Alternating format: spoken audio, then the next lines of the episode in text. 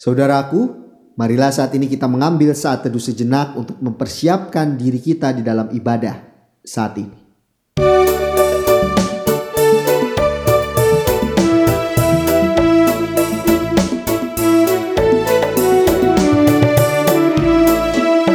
Hai puji namanya terang cahaya Dan puji namanya hai cakrawala Hai puji namanya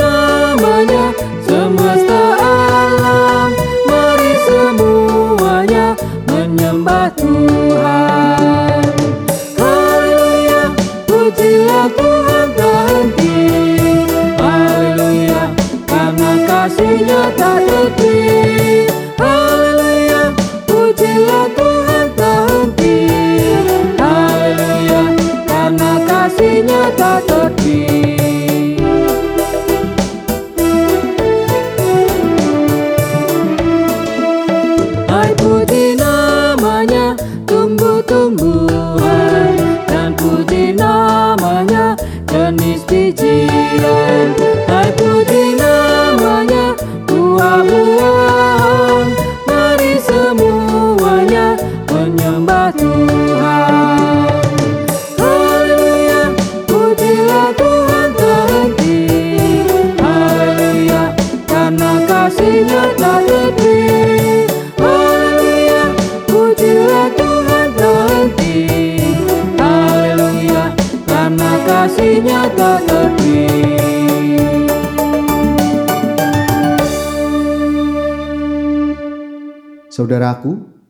Mungkin untuk menyatakan, melakukan, dan membawa kebenaran Kristus di tengah-tengah lingkungan kehidupan, baik yang sudah mengenal ataupun yang tidak, dapat menimbulkan dilema yang besar di dalam hati kita.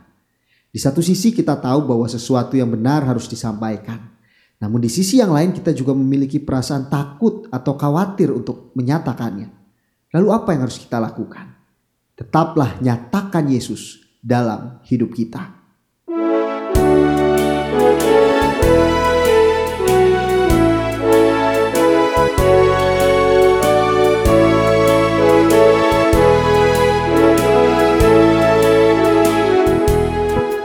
Di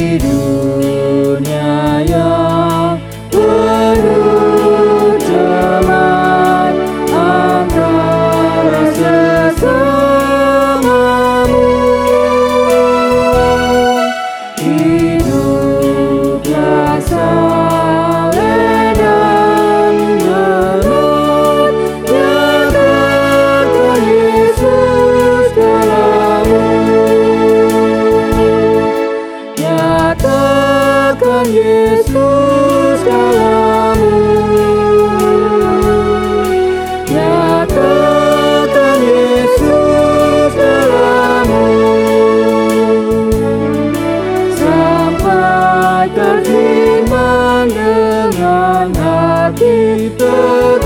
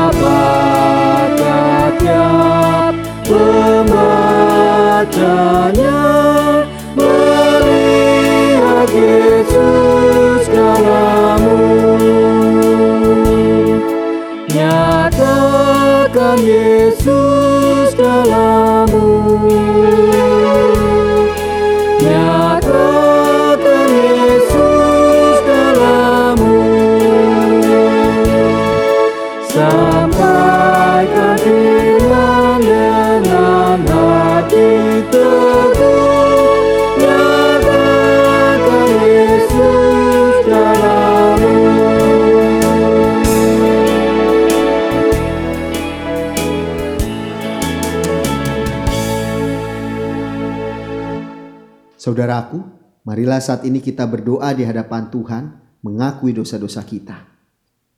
Ya Allah, Bapa yang di surga, pada saat ini kami datang ke hadapan tahta rahmat-Mu. Kami mengakui dosa-dosa kami. Kami sering kali tidak hidup menuruti tuntunan kasih-Mu. Tidak jarang kami juga belum mengasihi sesama kami, terlebih yang sedang menderita. Yang kami lakukan hanya sekedar mengasihi dengan perkataan belaka atau dengan mengharapkan pamrih semata. Ampunilah kami orang berdosa ini ya Tuhan. Kami enggan menuruti firman-Mu agar tidak membalaskan kejahatan dengan kejahatan. Sebaliknya, kadang kami membalaskan kebaikan dengan kejahatan. Kami condong hanya mementingkan diri kami sendiri. Kami menutup mata, telinga, dan hati kami terhadap kebutuhan dan penderitaan sesama kami. Kami hanya ingin menerima namun sulit memberi. Kami ingin dipahami namun enggan memahami. Tolong baharuilah ke hati kami ya Tuhan, agar kami mampu hidup menurut teladan. Amin.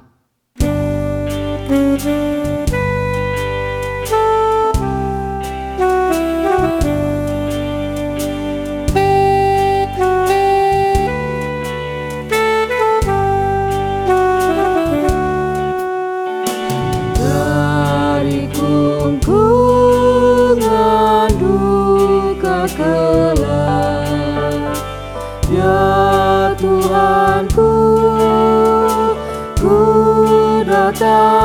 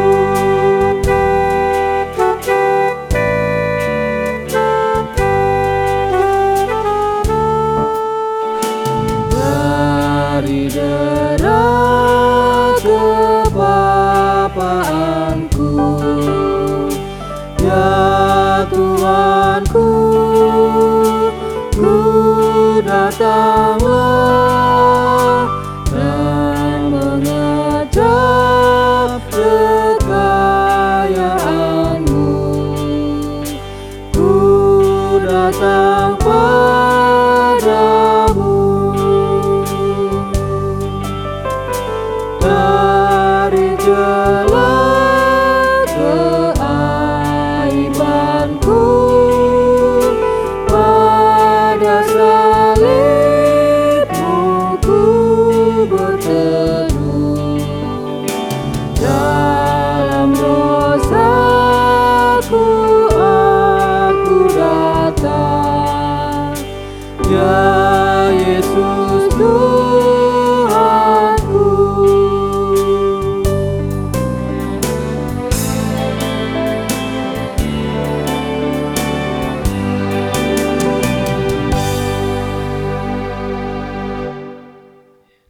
setiap orang yang mau bertobat, berita anugerah terambil dari Efesus pasal yang pertama ayat yang ke-8 sampai 9. Sebab di dalam dia dan oleh darahnya kita beroleh penebusan, yaitu pengampunan dosa, menurut kekayaan kasih karunia-Nya yang dilimpahkan kepada kita dalam segala hikmat dan pengertian. Demikianlah berita anugerah dari Tuhan.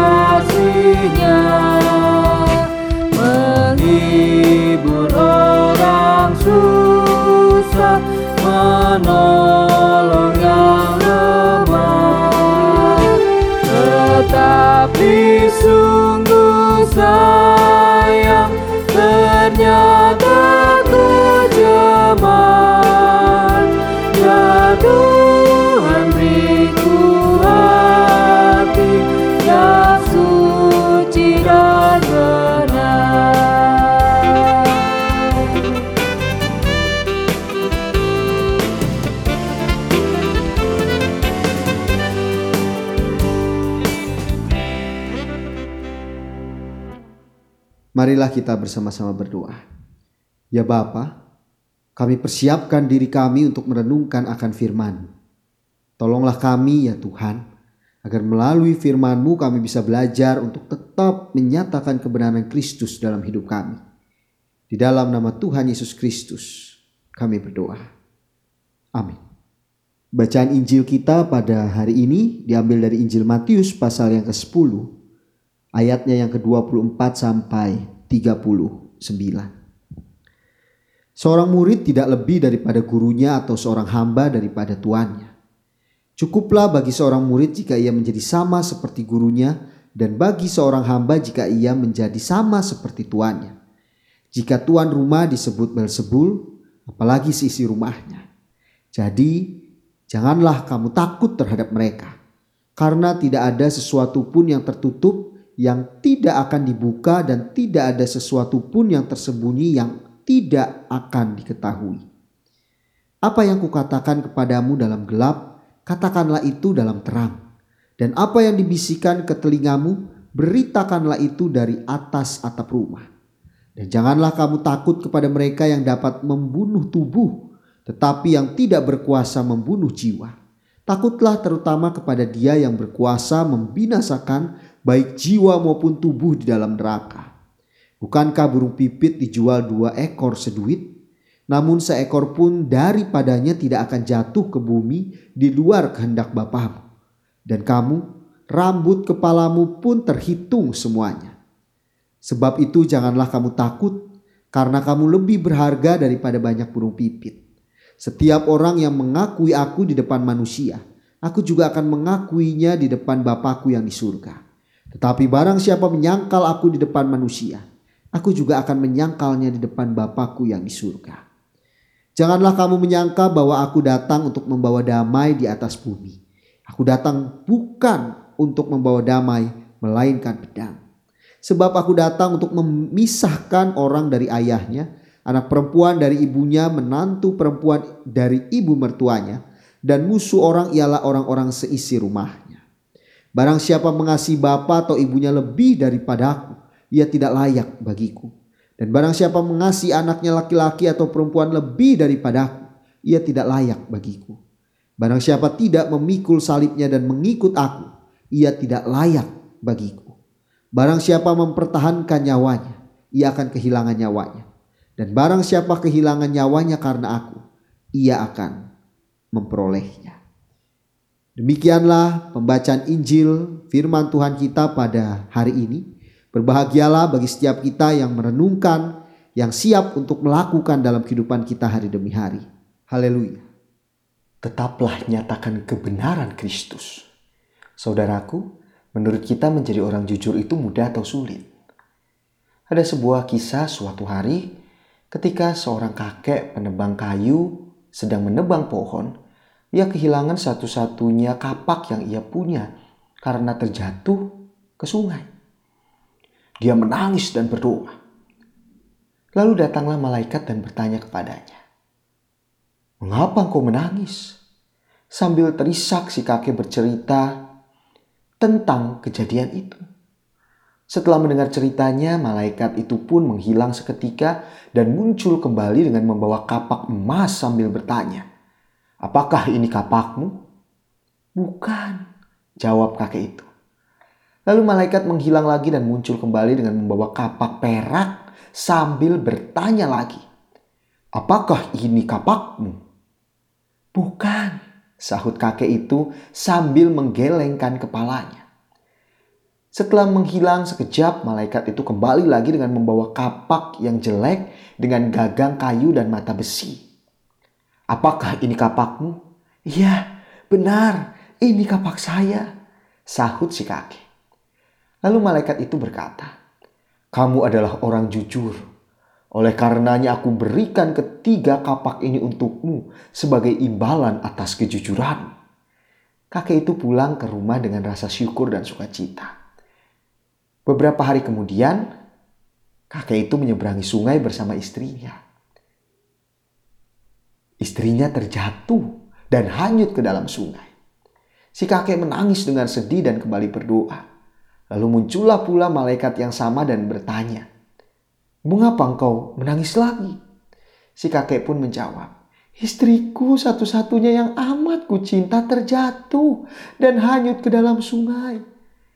Lalu malaikat menghilang dan muncul kembali dengan membawa seorang perempuan muda yang cantik.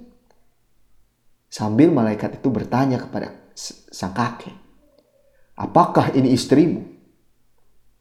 Si kakek langsung menjawab, "Ya, benar, ini istriku yang terjatuh tadi." Malaikat itu lalu marah dan berkata, kamu bohong. Ke mana perginya kejujuranmu yang kemarin?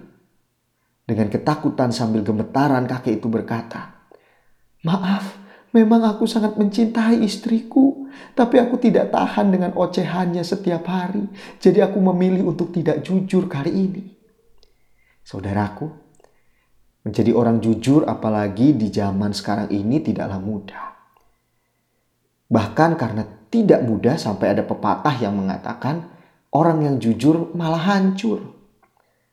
Oleh sebab itulah banyak orang pada akhirnya memilih hidup dalam ketidakjujuran. Karena orang yang tetap bertahan dalam kebenaran justru akan menjadi pihak yang aneh. Sayangnya, hal ini juga hadir di dalam kehidupan orang Kristen pengikut Kristus yang tidak sedikit memilih bungkam terhadap ketidakbenaran dan ketidakadilan. Memilih berpihak pada ketidakjujuran. Panggilan untuk berkarya menyatakan kebenaran di tengah dunia menjadi beban yang berat yang lebih baik ditinggalkan demi kenyamanan dan keamanan diri sendiri. Seperti si kakek tadi. Lalu yang menjadi pertanyaannya adalah, apakah boleh kita seperti ini? Jika membaca teks Injil minggu ini, kita melihat Yesus memanggil murid-muridnya tanpa iming-iming atau janji-janji surga dan berkat yang memikat tidak. Yesus bahkan menjelaskan di bagian awal bahwa pekerjaan para murid ini penuh dengan bahaya. Mereka seperti domba-domba yang diutus ke tengah-tengah serigala.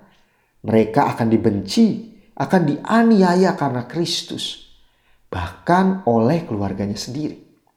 Di dalam ayat 34 Yesus bahkan mengatakan sesuatu yang berlainan dari yang biasa kita dengar, kita percayai.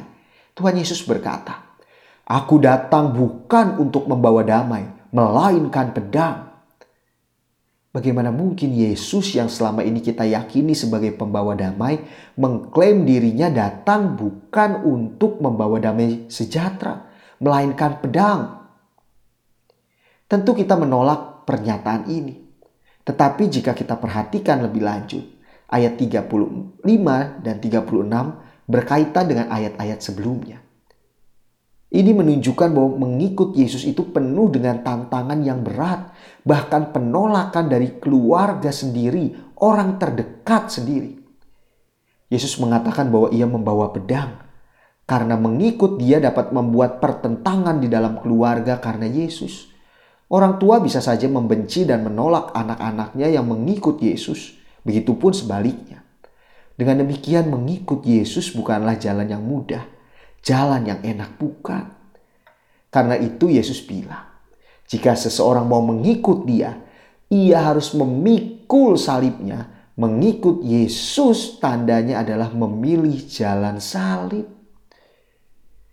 Saudaraku, Mengapa masih ada orang Kristen yang tidak menyatakan kebenaran Kristus di dalam hidupnya dan lebih memilih kebohongan-kebohongan duniawi? Masalah yang sering terjadi adalah karena banyak orang Kristen yang mau mengikut Yesus tapi tidak mau susah. Almarhum pendeta Eka Dharma Putra menyebutnya orang-orang seperti ini adalah orang Kristen plus minus. Mengapa dikatakan orang Kristen plus minus? Karena orang-orang ini mau mengikut Yesus tetapi ada plus atau minusnya. Plusnya yakni mau mengikut Yesus tapi plus berkat yang melimpah. Plus kekayaan dan jabatan. Plus sehat tidak pernah sakit.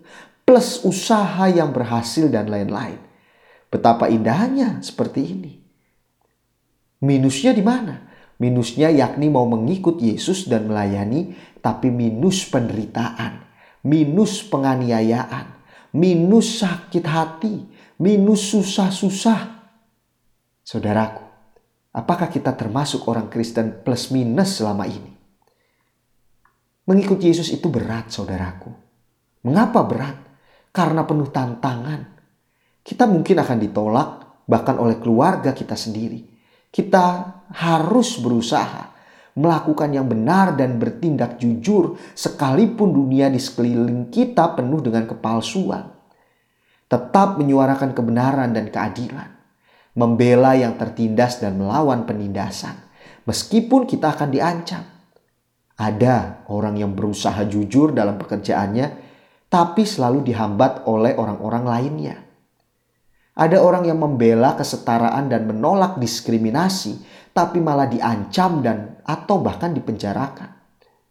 Ada orang yang niatnya mencegah penularan COVID-19 ini dengan menghindari ibadah di rumah ibadah sehingga ibadah di rumah malah dibilang tidak beriman atau menghambat orang beribadah. Ada banyak juga kasus lain di mana seseorang yang menyuarakan kebenaran harus berhadapan dengan kesulitan, tantangan bahkan penganiayaan. Percaya kepada Yesus dan melakukan pekerjaan-pekerjaannya adalah sesuatu yang sangat beresiko, bahkan bisa membuat kenyamanan kita terancam. Namun, melalui firman Tuhan hari ini, kita kembali diingatkan, seberat apa pun penderitaan yang akan kita hadapi, tidak akan melebihi penderitaan yang dialami oleh Tuhan Yesus sebagai guru kita dalam penderitaan yang harus ditanggung oleh para pengikut Kristus karena menyatakan kebenaran, kita tetap akan mengalami penyertaan Tuhan. Di dalam ayat yang ke-32 sampai 33 berisi tentang penghiburan, peneguhan sekaligus pengharapan bagi para murid. Oleh karena itu, jangan sampai para pengikut Kristus kehilangan kesetiaannya. Tuhan yang mengutus kita untuk menyatakan kebenaran tidak pernah meninggalkan kita sendirian. Tuhan akan menyertai kita senantiasa. Mari kita lihat kehidupan kita saat ini. Sesungguhnya setiap kita mendapat panggilan yang sama seperti yang diperuntukkan bagi para murid, yaitu untuk menyatakan kebenaran yang Tuhan telah ajarkan kepada kita di tengah dunia yang penuh dengan ketidakbenaran ini. Mungkin kita bertanya, Bagaimana kita dapat bertahan jika mengikut Yesus sesulit itu?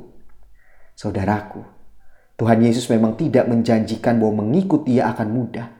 Namun ia mengatakan, janganlah kamu takut. Tuhan Yesus tidak menyuruh kita untuk nekat lalu menantang bahaya, tidak. Tuhan Yesus tahu pasti akan ada ketakutan ketika kita harus berkarya di tengah ancaman. Tapi di tengah ketakutan itu percayalah, pada penyertaan Tuhan. Tuhan begitu memperhatikan umatnya. Bahkan burung pipit pun ia perhatikan. Karena itu di tengah ketakutan kita karena tantangan, ancaman dan bahaya. Serahkanlah diri kita pada penyertaan Tuhan. Apakah kita sudah melaksanakan panggilan itu di tengah kehidupan kita masing-masing? Jangan gentar dengan resiko penolakan. Jangan gentar dengan resiko kebencian dari orang-orang di sekitar kita. Karena dia adalah Tuhan yang menyertai setiap kita. Tetaplah nyatakan kebenaran Kristus dalam hidup kita masing-masing. Amin. Bapak Ibu Saudara, marilah kita bersama dengan umat Allah di masa lalu, masa kini, dan masa depan mengingat pengakuan pada baptisan kita menurut pengakuan iman rasuli. Aku percaya kepada Allah, Bapa yang Maha Kuasa, Khalik langit dan bumi, dan kepada Yesus Kristus, anaknya yang tunggal Tuhan kita, yang dikandung daripada Roh Kudus, lahir dari anak darah Maria, yang menderita sengsara di bawah pemerintahan Pontius Pilatus, disalibkan, mati dan dikuburkan, turun ke dalam kerajaan maut. Pada hari yang ketiga, bangkit pula dari antara orang mati, naik ke sorga, duduk di sebelah kanan Allah, Bapa yang Maha Kuasa.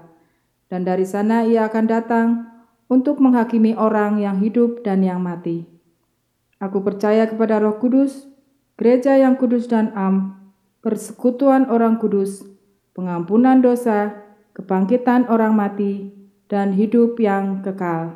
Amin. Saudaraku, marilah saat ini kita bersama-sama menyatukan hati kita di dalam pokok-pokok doa syafaat kita. Kami bersyukur Tuhan Yesus Kristus pada saat ini Tuhan boleh mengingatkan kami kembali tentang tugas kami untuk senantiasa menyatakan kebenaran Kristus di dalam kehidupan kami. Walaupun tidak mudah, walaupun banyak godaan dan tantangan, ajarilah kami untuk mau senantiasa menyatakan kebenaran kasih Kristus. Baik bagi orang-orang yang kami kasihi, yang kami kenal, maupun juga orang-orang yang belum kami kenal. Tolong pimpin dan sertai kami Tuhan.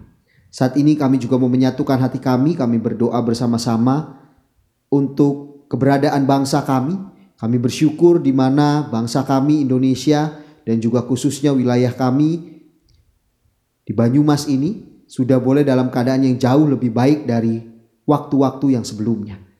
Dan biarlah kiranya ya Bapa, dengan keadaan yang seperti ini kami pun juga tetap menjaga kesehatan kami, kebersihan kami. Kami juga mau mengikuti setiap protokol yang ada yang pemerintah sudah tetapkan sehingga kami juga boleh dipakai oleh Tuhan untuk terus menjadi orang-orang yang siap memutus mata rantai penyebaran ini. Terima kasih ya Tuhan Yesus Kristus. Kami juga mau bersama-sama berdoa biarlah kiranya dengan keberadaan saat ini baik para pemerintah kami, baik juga para medis, peneliti yang masih terus mencari untuk menemukan obat yang terbaik, vaksin yang terbaik, biarlah kiranya juga Tuhan yang menyertai mereka semua. Tolong pimpin dan sertai mereka senantiasa ya Tuhan. Kami pun juga mau bersama-sama berdoa bagi setiap kami yang terdampak oleh karena keadaan saat ini. Biarlah kiranya apa pun itu yang terdampak di dalam kehidupan kami, di sisi kehidupan kami, biarlah kiranya kami juga boleh dapat menerimanya, dan kami juga mau terus berserah kepada Tuhan. Dan ajarilah kami untuk melihat jalan keluar yang terbaik yang Tuhan telah siapkan bagi kehidupan kami. Terima kasih ya Bapak, kami mau menyerahkan seluruh doa kami ini di dalam doa Bapa kami seperti yang Tuhan sudah ajarkan kepada kami. Bapa kami yang ada di surga, dikuduskanlah namamu, datanglah kerajaanmu, jadilah kehendakmu di bumi seperti di surga. Berikanlah kami pada hari ini makanan kami yang secukupnya, dan ampunilah kami akan kesalahan kami, seperti kami juga mengampuni orang yang bersalah kepada kami. Dan janganlah membawa kami ke dalam pencobaan, tetapi lepaskanlah kami daripada yang jahat. Karena engkaulah yang empunya kerajaan dan kuasa dan kemuliaan sampai selama-lamanya. Amin. Hari ini kita tetap bersyukur dengan menyerahkan persembahan kepada Tuhan. Persembahan yang akan dikumpulkan akan diberikan di gereja. Nats pengantar persembahan saya ambil dari Roma 12 ayat 1. Karena itu saudara-saudara, demi kemurahan Allah, aku menasihatkan kamu supaya kamu mempersembahkan tubuhmu sebagai persembahan yang hidup, yang kudus dan yang berkenan kepada Allah. Itu adalah ibadahmu yang sejati.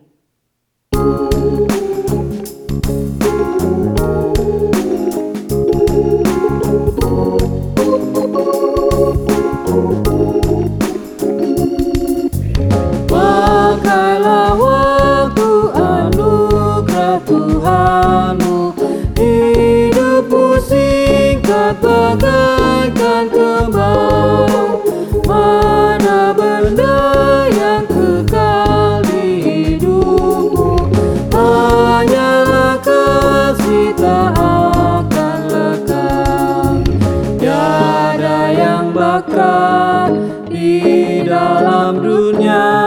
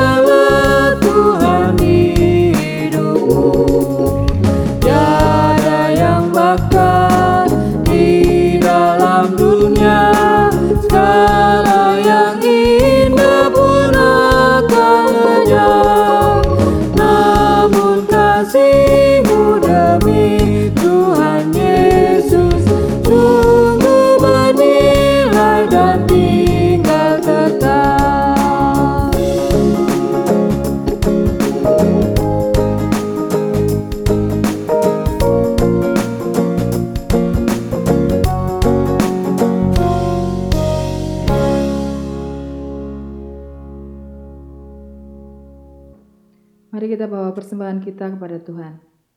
Tuhan Yesus, terima kasih atas segala berkat yang Tuhan sudah berikan kepada kami.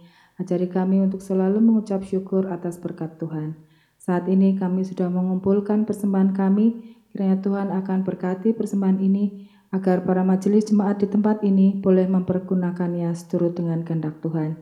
Terima kasih Tuhan, dalam nama Tuhan Yesus kami berdoa. Amin. Saudaraku, masih banyak orang yang ingin mengenal Kristus. Oleh sebab itu nyatakanlah siapa itu Kristus melalui tutur kata, perbuatan, pikiran, dan hati kita. Tiap orang harus tahu.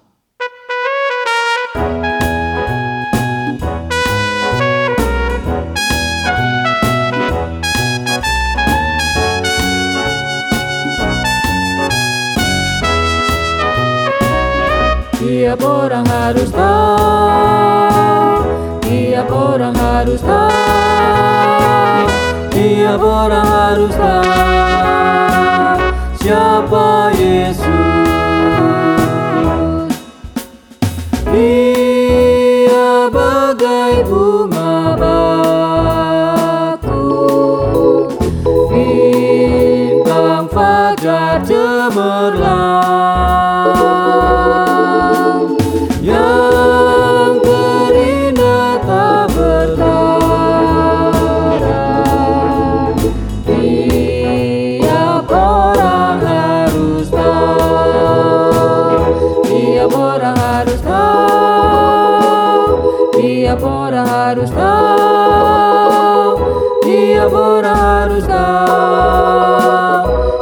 Siapa Yesus Dia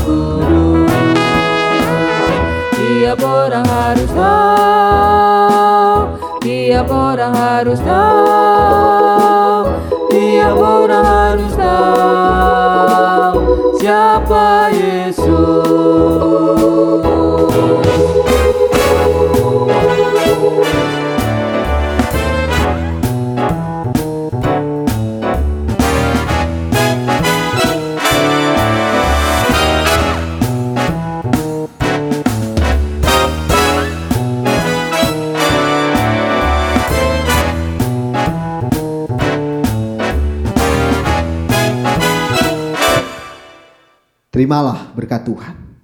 Tuhan memberkati dan melindungi engkau. Dia menjaga engkau menghadapi pergumulan. Dia menemani engkau di masa-masa sulit ini. Dia merengkuh engkau dalam kehangatan dan memperlengkapi engkau dengan pengharapan. Sampai saatnya nanti kita bertemu kembali, kiranya kasih persekutuan Allah Bapa, Anak dan Roh Kudus senantiasa menyertai kita kini dan selamanya. Amin.